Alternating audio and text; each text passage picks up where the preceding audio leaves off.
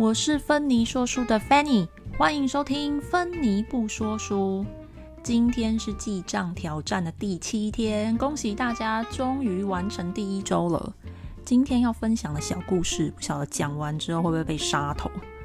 我以前呢，就是有做过品牌快销产品、消费品的数位行销跟电子商务。那你也知道，就是网络购物啊，现在速度就是非常的快，可能两三天就是一个活动，两三天就是一个档期。当时呢，要卖的产品有投递一些数位行销的广告，那这些广告呢，通常就是投下去几小时，如果没有起色，我整个人就会焦虑到崩溃，然后就会跟那个我的媒体代理商就会说。为什么这个广告没有效果？到底是怎么买的？我现在是不是要换什么广告，换什么素材，还是我的活动要换？我就会变很紧张，然后他们就会安抚我说：“小姐，才几小时，再等等看呢。这个广告才刚上架，连机器都还没有学好，数据也都没有累积，要怎么优化呢？”我想说好，那我就等个几小时看看。可是呢，如果一天两天，还是没有什么起色的话，我又会焦虑到崩溃，然后就会跟他们说：“快点给我换广告、换素材啦！我要赶快重新、重新给我买，因为我这样业绩不好，我真的是要被杀掉，你知道吗？就整个人就是你知道，非常的消薄。然后他们也会跟我讲说：‘哦，拜托一下，小姐，不要这么紧张，数据就根本还没有搜集进来。’” Machine learning 机器学习起码要有七天的时间，你现在才一天两天，你就这样受不了了？这数据到底要怎么累积？好，这个故事呢，就是广告要怎么改，我不管，反正这也不是今天讨论的重点。可是呢，我想要跟大家表达的是说呢，任何的一种数据的累积，或是任何一种学习的曲线，其实真的是需要时间跟需要数量。去慢慢的累积，才能看出一个蓝图，看出一个趋势。所以呢，今天呢，我已经录了七集的 podcast，但是呢，其实我们才在第七天记账，第七天记账基本上是要以年为单位，但是我们才在第七天，有没有崩溃？不要难过，现在呢，你已经是一个可以养成记账习惯的人，所以呢，要乐观一点。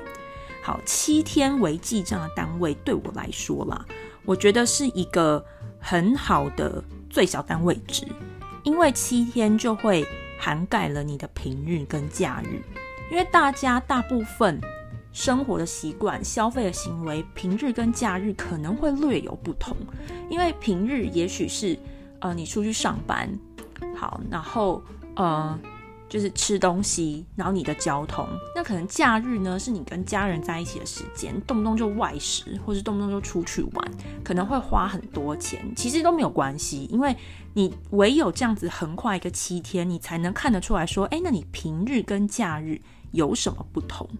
那懒惰的人可能就会想说，哦，那我这样子知道了七天，那我干脆就乘以四，二十八天，大概就是我这个月的数据吧。我跟你讲，绝对不准，因为记账为什么他就要天天记？就是因为其实以年才是一个最好的周期，因为年才会遇到过年啊、过节啊、包红包啊、缴税啊、缴保险啊、孩子的注册费啊，或者是你要换季置装的钱啊，你唯有年你才能真的遇到那些季节性的改变。所以七天呢，它顶多只是平日、假日的分别而已。那你可能会觉得说啊，好痛苦哦，记账竟然要记三百六十五天。但你想想看，七天，一年有几个七天？一年其实就只有五十二个七天而已，因为一年就五十二个礼拜嘛，所以大概就五十二个七天，其实你就记完了。那再怎么样记账，也要以月为单位。一年有几个月？请你现在从一数到十二。一二三四五六七八九十十一十二，其实就这样就记完了。也没有很难，不要去想着三百六十五天、一年、两年好像很困难，其实就把它拆小步骤就可以了。那最小的单位呢，就是七天。所以今天呢，算是一个信心喊话的一个记账挑战的日子，因为要告诉你说，才第一个七天，请继续加油好吗？七天呢，其实你回头去看，你就会知道说啊，这七天其实你进步的非常多。你也告诉自己不要急，深呼吸。你的账呢，只要有好好的记下去，慢慢的数据累积呢，其实你在月底的时候，你就可以看出一个趋势。其实不用等到月底，你大概这几天横跨了平日假日，你大概就可以知道，哎，好像。假日一直叫外送或者一直外食，好像我们全家可能会垮掉。这样没有说不能吃啦，哈。我的意思是说，你就会发现你的生活有可能是你之前没有觉察到的。哎，大家不要以为说我一直在强调说啊花很多，好像就是不应该。其实不是，而是说你之前不管花多还是花少，你有没有觉知？你有没有有意识的在做这件事？这才是重点。譬如说，举例，我家啊，我老公常常就跟我说：“哎，我今天晚上去买个蛋挞。”然后隔天又说：“哎，好想吃蛋挞，我再去买一个蛋挞。”然后再过几天又说：“哎，我又想要吃那家蛋挞，我再买蛋挞。”好，本来啊，他买，然后我就记账，买我就记账，我就觉得说：“哎，蛋挞是真的还蛮好吃的。”然后吃完晚餐再吃一个蛋挞是还不错，就有一种小确幸的感觉。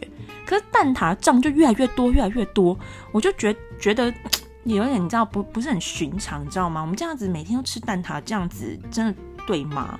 还是说我们是生活上是有哪里很不开心？我们一定要甜点来抚慰我们的心灵吗？我就去想一下，后来就发现说，哎，那这样子天天买蛋挞，我好像应该要针对甜点开一个新的科目。我本来是没有这个科目的。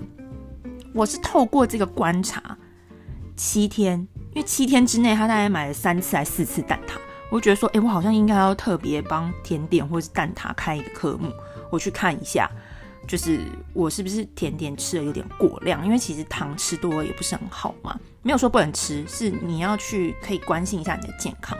好，所以呢，我就是透过这个观察呢，发现说，哦，好像有需要调整的地方。那我自从加了一个甜点的科目之后，我就去看啊，其实呢，甜点也不是太失控啦，就是每天呢想吃或者是偶尔吃，大概固定都是在一个月多少钱的费用，那其实还好。那我们这个钱呢，就是甜点的预算。那我们甜点呢，我们可以找嗯比较安心的烘焙的面包店啊，可以找认识的朋友。去购买啊，这样子吃起来就是少盐、少糖、少油，又比较安心。那我钱照样花啊，因为那还是我想要吃的，那没有关系。好，所以今天的记账挑战呢，就是经过这七天，你可以回想一下，你是不是有需要调整的地方呢？然后呢，这七天呢，给你有什么样的感受？那你觉得有没有什么新的学习？欢迎到社团跟大家一起分享。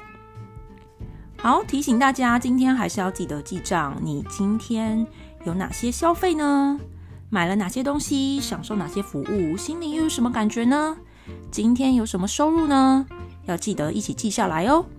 最后提醒大家，记账土地公，记账土地婆，每天三笔账，有记有保佑，心诚则灵。我们下一集再见啦，拜拜。